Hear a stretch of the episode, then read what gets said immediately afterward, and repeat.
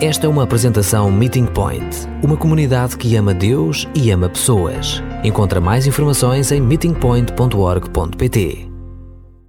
E queremos que este seja mesmo um tempo de encontro com o Pai. Mesmo que aí desse lado um, o coração esteja apertado, esteja triste, esteja perturbado.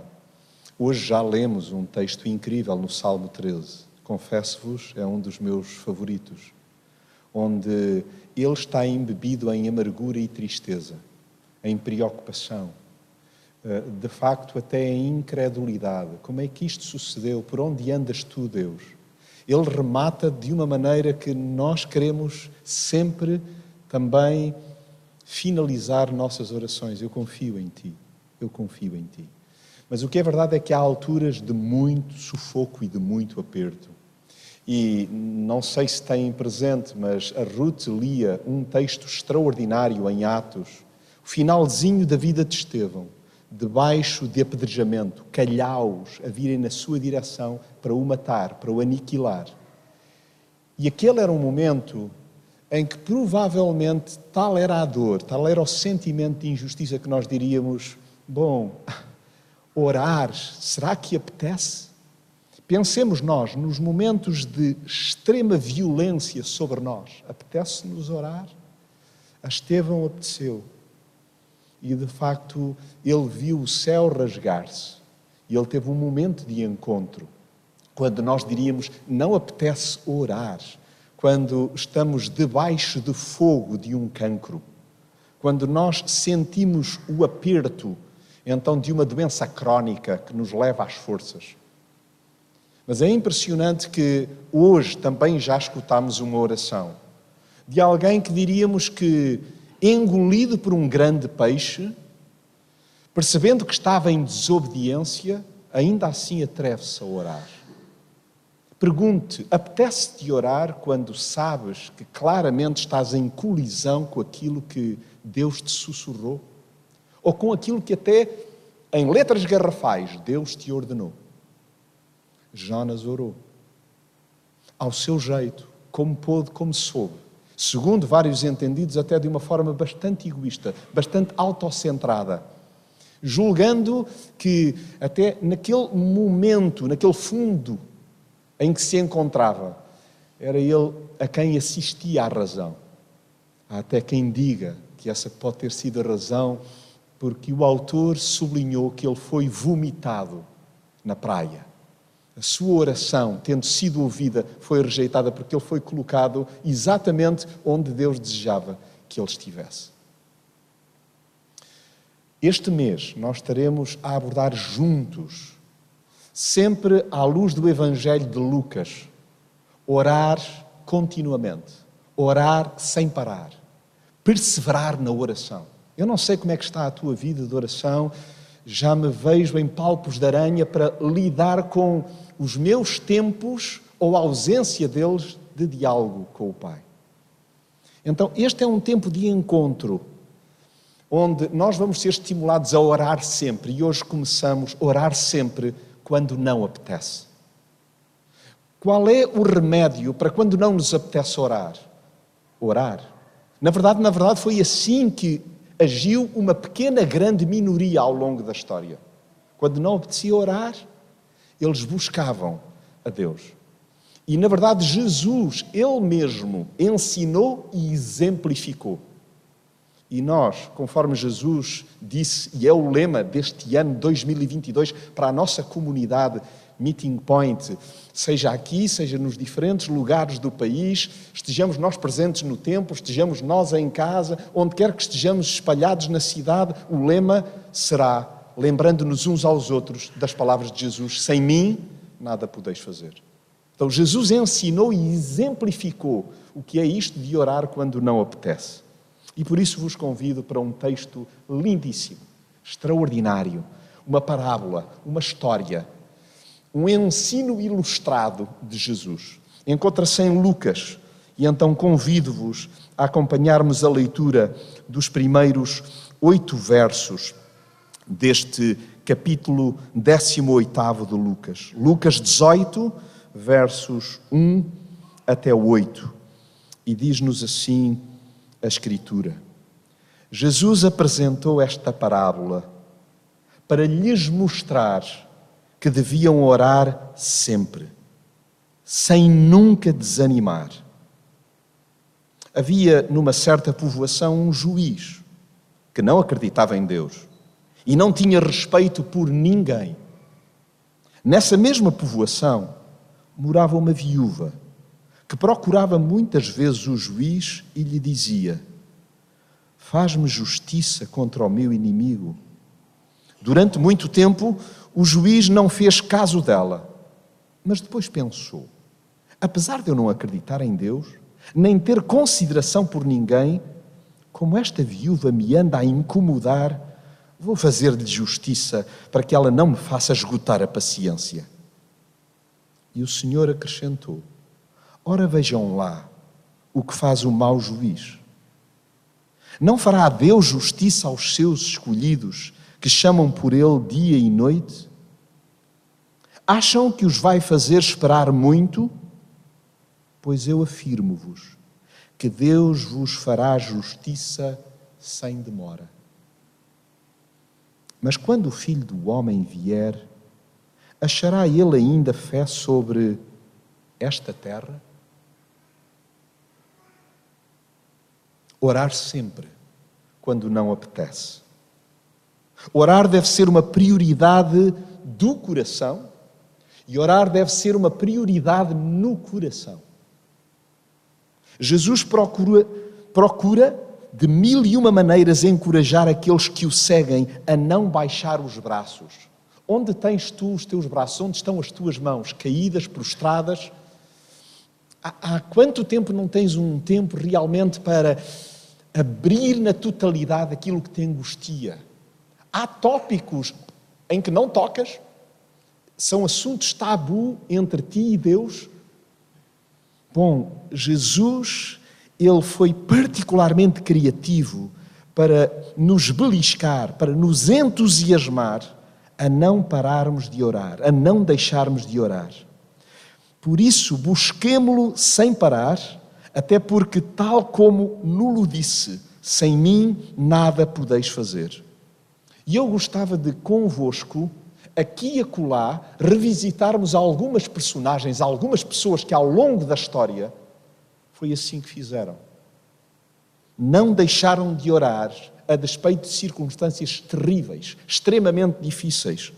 Lá em, no segundo livro de Crônicas, no capítulo 20, verso 3, não precisareis de abrir, mas se porventura quiserdes anotar, é referido um homem, Jeosafá, que tomou conhecimento que um exército descomunal, inimigo, viria para destruir o seu povo.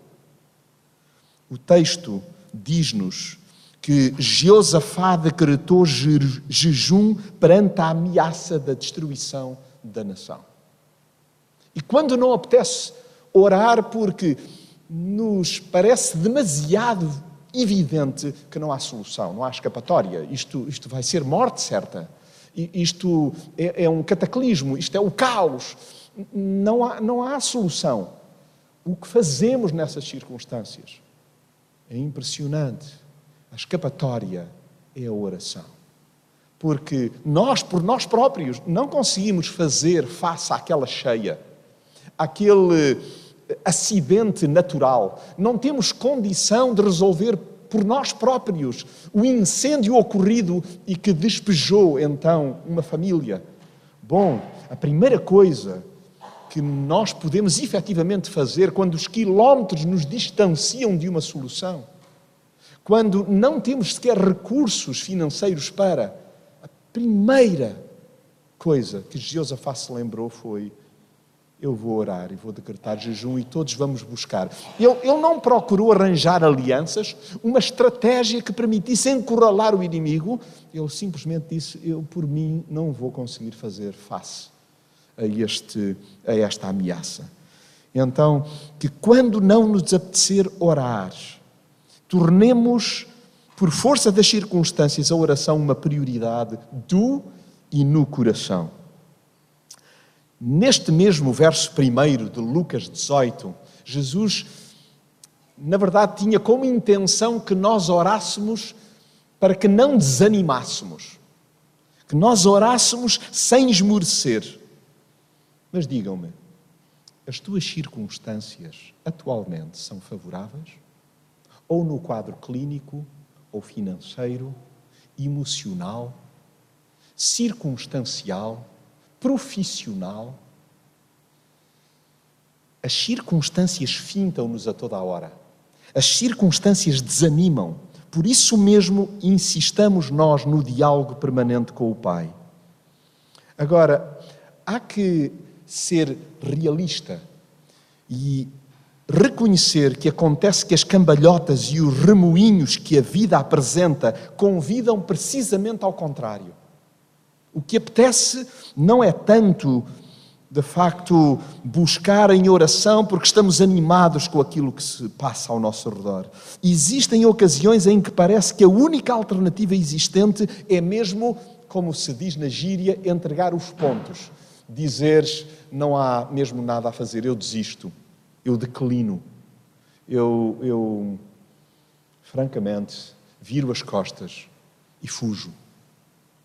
Chega-se a uma descrença tal que nem conversar com Deus aparenta ser algo que vale a pena ou surta efeito.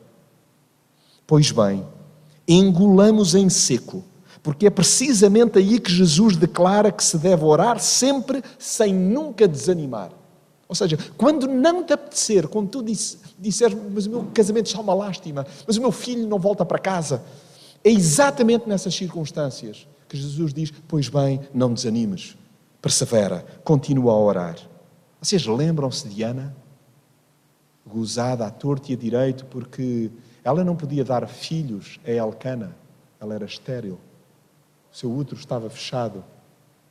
Que desespero, que angústia, que dor. Por certo, conhecemos nós também pessoas em circunstâncias muito similares, não podendo então dar à luz e que coisas nós nos sentimos incapazes em certas circunstâncias de dar à luz. Dizemos assim: eu não sou capaz, eu, eu, eu não valho nada, eu sou menosprezado, eu sou menosprezada pelos demais, até pelos que são próximos, aqueles com quem divido o teto, aqueles que deveriam ser a minha concha, deveriam ser o meu ninho. O meu ninho. Mas lembram-se, Ana derramou o coração diante de Deus sobre o quê? Sobre a sua esterilidade. É isso. Onde te sentes tu estéril, seco, a mirrar? Onde te sentes? Em que área? Pois bem, ora, não desfaleças, não desanimes. Jesus contou uma história incrível, hum, que, que, que nos desmancha, que nos desmonta, porque conforme a parábola menciona havia num certo lugarejo um juiz que não acreditava em Deus e não tinha respeito por ninguém. Jesus quer enfatizar alguém seco, alguém empedernido, alguém granítico, alguém sem coração, alguém que não se emocionava com as dificuldades de outro. E Jesus traz então a figura deste juiz para que nós fiquemos ali intrigados com o que se vai passar. Nesse mesmo lugar havia uma viúva, a mais frágil entre os frágeis. Era mulher e agora não tinha, à luz da cultura à época, meio de sustento. Então, era alguém carente, necessitado. Era alguém que representava muito bem as franjas. Era, era um um refugiado, um imigrante, é quem tu penses que precisa muito de ajuda e eis quem se depara, oh, é o pior dos juízes. E ela simplesmente pedia: faz-me justiça contra o meu inimigo. Quem seria o inimigo? Um abusador? Quem seria alguém que, na verdade, instruído pelo mal, infernizava a vida desta mulher? Ela simplesmente pede: por favor, Durante muito tempo o juiz não fez caso dela. Oi, isto interessa-me. Isto interessa. Porque há alturas em que nós sentimos: estou abandonado, estou sozinho, ninguém se interessa por mim. Orar quando não apetece, quando estamos diante de um quadro de esquecimento, de indiferença e de amolgamento. Entendem o que é ser amolgado? É receber um embate e deixa moça. Na verdade, todos nós nos encurvamos por dentro. Jesus encorajou-nos a orar sem parar quando isso suceder. Quando sentires só, quando sentires que ninguém te liga, que ninguém quer saber de ti, que nem, ninguém se impressiona nem se preocupa com a tua causa. Quando sentires que foste votado ao esquecimento, à indiferença, e quando dói muito, não pares de orar. Porque é muito bonito que Jesus nos traz na parábola.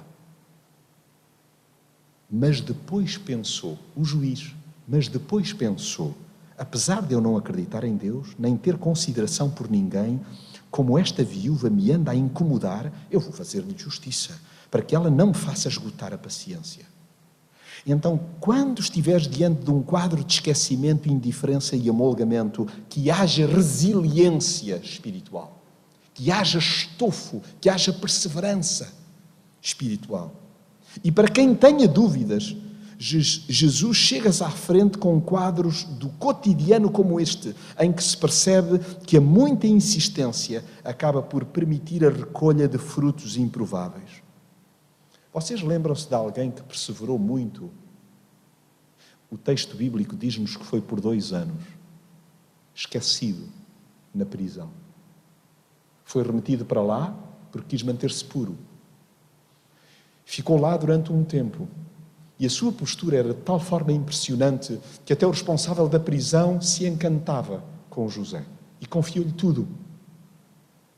Até que houve um momento em que, espera, Deus lembrou-se. Precisaram dos serviços dele e ele deu-os gratuitamente a dois companheiros de cela, a dois companheiros de prisão. Mas eles esqueceram-se dele e não disseram a quem de direito quem tinha interpretado os sonhos que eles tinham tido. O que sobreviveu esqueceu-se. Mas José perseverou, perseverou. Dois anos. Então haja resiliência quando julgares que eu acho que até Deus esqueceu. Pelo menos aquilo que me tinham dito que seria uma garantia no plano profissional, no plano da saúde, olha, até agora, nada. Pois bem, Deus não se esquece. O nosso Deus tem memória. É tão bonito, porque no verso 6 de Lucas 18, o texto diz assim: O Senhor acrescentou: Ora, vejam lá o que faz o mau juiz. Não fará Deus justiça aos seus escolhidos que chamam por Ele dia e noite? Orar quando não apetece. Quando todas as portas e janelas se fecham, há uma coisa que é importante lembrar: as janelas terrenas, humanas, as portas fecham-se, sim, fecham. Mas os ouvidos e o coração do Pai permanecem abertos. Sempre. Sempre. Dia e noite. Dia e noite. O nosso Deus, eu gosto tanto desta expressão, segundo a tradução mais antiga, o nosso Deus não tosqueneja. Quer dizer, ele, ele, ele não passa pelas brasas. Ele, ele não fecha os olhinhos. Não, não adormece de quando em vez. Então, se no plano humano há gente incrédula e insensível que se comove com pedidos persistentes ou até ceda para deixar de ouvir os incomodativos rogos dos que se sentem injustiçados, quanto mais o Pai do céu não fará justiça aos que chamam por ele dia e noite. Lembram-se de Jesus no jardim do Getsemane? Implorando por alívio para que aquela experiência de sofrimento passasse de si. Ele exprimiu, derramou o coração. Derramou o coração. As janelas e as portas humanas fecharam os ouvidos e o coração do Pai continuaram abertos.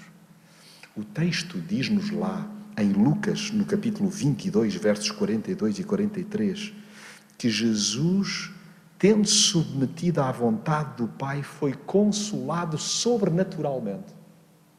Quando não te apetece orar, desabafa, partilha, derrama tudo, deita tudo.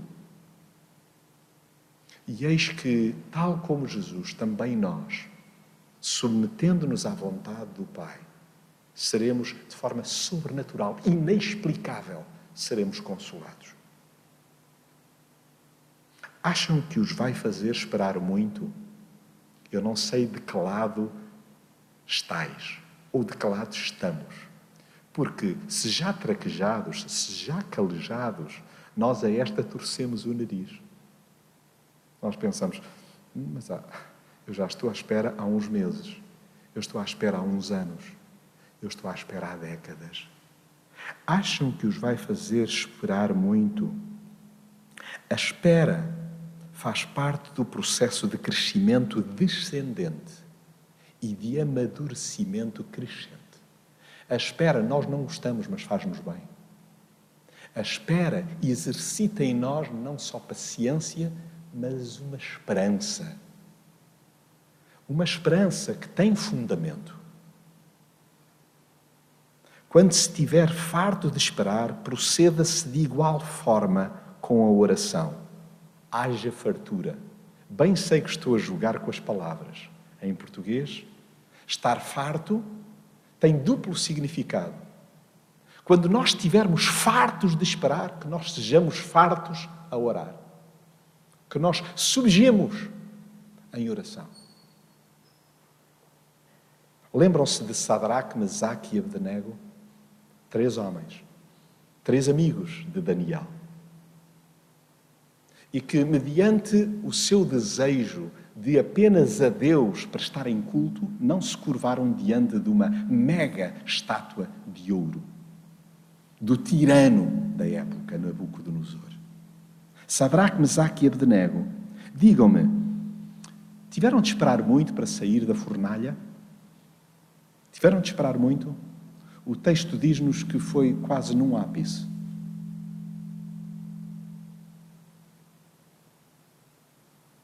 Mas digam-me, não acham que aqueles foram segundos que pareciam uma eternidade?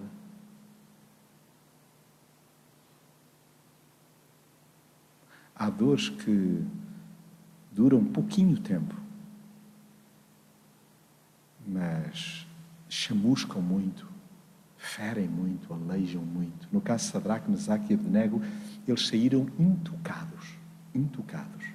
Mas isto para ilustrar que nem sempre uma dor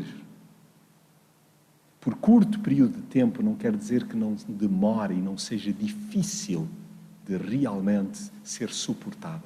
Por isso, valida a tua dor e valida a dor do outro. Quando porventura nos parece que, bom, isso é uma coisinha de nada, isso não durou muito tempo. Uou! Poderíamos ouvir aqui mães, mulheres que deram à luz, e nenhum de nós ousará dizer, bom, mas o que são isso de umas horas? Eventualmente, em casos complexos, que podem exceder as 24 horas ou mais num período lato. Bom, mas que dor, que sofrimento. Moisés, ele esteve, sabem quanto tempo em confinamento? 40 anos. Nós achamos que quatro dias é muito, quatro semanas. Ele esteve 40. 40 anos confinado, sem poder voltar ao lugar onde foi educado, onde cresceu nos primeiros, nos primeiros 40 anos da sua vida. Lembram-se ainda da pergunta: acham que os vai fazer esperar muito? Depende da perspectiva. Querem ir um pouquinho mais longe? Lembram-se de quanto tempo é que o povo esteve cativo no Egito? mais de 400 anos. Então, na verdade, que nós possamos lembrar que a saturação da espera é um convite à oração paciente. Senhor, nós só te temos a Ti. é para ti que nos viramos.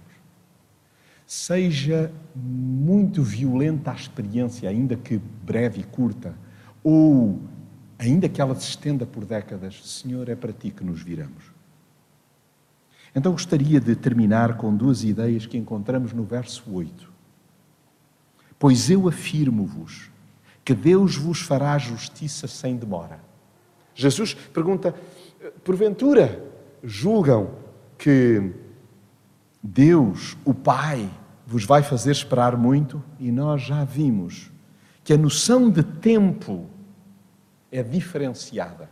A noção de tempo de Deus é muito distinta da nossa.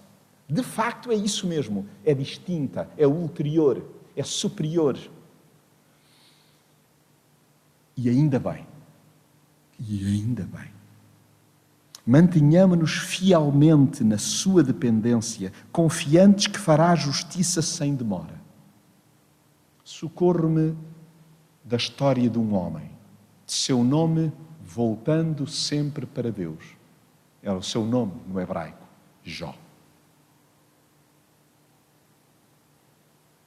E o que nos diz o texto?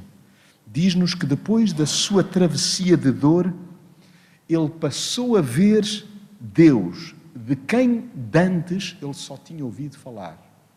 Ele, lembram-se do que cantámos hoje? Senhor, eu entrego-te os meus argumentos. Nós somos muito rápidos em negociações e em apresentação de justificações, temos as nossas ambições, mas quando nós nos apercebemos de que o tempo de Deus é aquele que mais precisamos para quê? Para nós o podermos ver, para nós podermos captar a percepção de Deus, o ângulo de Deus. E se às vezes fosse no nosso, não havia restauro, não havia encontro, não havia abraço, nós somos tão precipitados. Então, que hoje, eu e tu, que cada um de nós no seu íntimo, possa realmente dizer: Senhor, eu quero ver-te. Eu não quero ouvir só falar, eu quero ter um encontro real. E eu quero orar quando não vejo. Eu quero orar quando não vejo, porque eu quero ver-te, eu desejo ver-te. Não as minhas soluções, mas na verdade o caminho que tu tens para mim, que tu fazes diante de mim, conforme também cantamos hoje. E por último, uma pergunta. E nem de propósito, em fevereiro, nós vamos estar expostos a perguntas que Jesus faz. E já por antecipação, podemos perceber quando Jesus faz uma pergunta, não é fácil responder. Nós somos obrigados a pensar, a raciocinar. Mas quando o filho do homem vier, achará ele ainda fé sobre a terra? O que é que tu pensas? O que é que tu sentes? O que é que tu escolhes dizer-lhe? O que é que diante disto, porventura, sendo as circunstâncias tão duras, tão violentas, apetecendo muitas vezes deixar de orar, quando o encontro se der com Jesus, a pergunta que Jesus faz é: Encontrarei eu fé na terra? Por quem podemos responder nós? Conforme diz um sábio, Súcia de seu nome, ele dizia que quando estiver na presença do Pai, o Pai não lhe vai perguntar: por que é que tu não foste Moisés? Por que é que tu não foste como Moisés? O que Deus lhe vai perguntar, dizia Súcia, é: por que é que tu não foste Súcia? Então nós não vamos responder pela ausência de fé do outro, do vizinho, do amigo, do familiar. É a nossa. O que pensas, o que sentes, e o que escolhes afirmar. Que nós possamos pedir, sobretudo, que se faça a Sua vontade, isto é, a arte e a beleza de nele esperar e descansar. Senhor, sim, eu vou continuar a esperar e a descansar em Ti. lembro-me de duas pessoas. Daniel, em cujo livro diz lá no capítulo 1, no verso 7, que ele decidiu não se contaminar. Foi a sua decisão. Qual é a tua decisão? Agora, na arrancada. Que propósitos, que alvos? O que é que tu escolhes dizer, Senhor? Ocorra o que eu não imagino em 2022. Eu desejo manter-me à espera, à tua espera e a descansar em ti. Lembram-se, Daniel, ele começou bem e terminou bem. Davi começou bem, mas espalhou-se ao comprido. Mas terminou bem. Porque num dos salmos que porventura muitos de vós gostais, tal como eu, ele faz um pedido depois de um estampanço moral. Ó oh Senhor, cria em mim um coração puro e um espírito reto. E não permitas que o espírito me abandone. Então, que nós possamos pedir um coração puro e possamos, tal como Daniel, decidir não nos contaminar quando não apetece. Quando muitas vezes apetece fazer como toda a gente. Mas nós queremos simplesmente acolher as palavras de Jesus, que dizia que o seu anseio é que os que, os que o seguem orem sempre sem nunca desanimar. Que o Espírito do Senhor não só nos acompanhe, mas nos incomode e avive na nossa mente as palavras de Jesus e que nós as possamos aplicar dia após dia.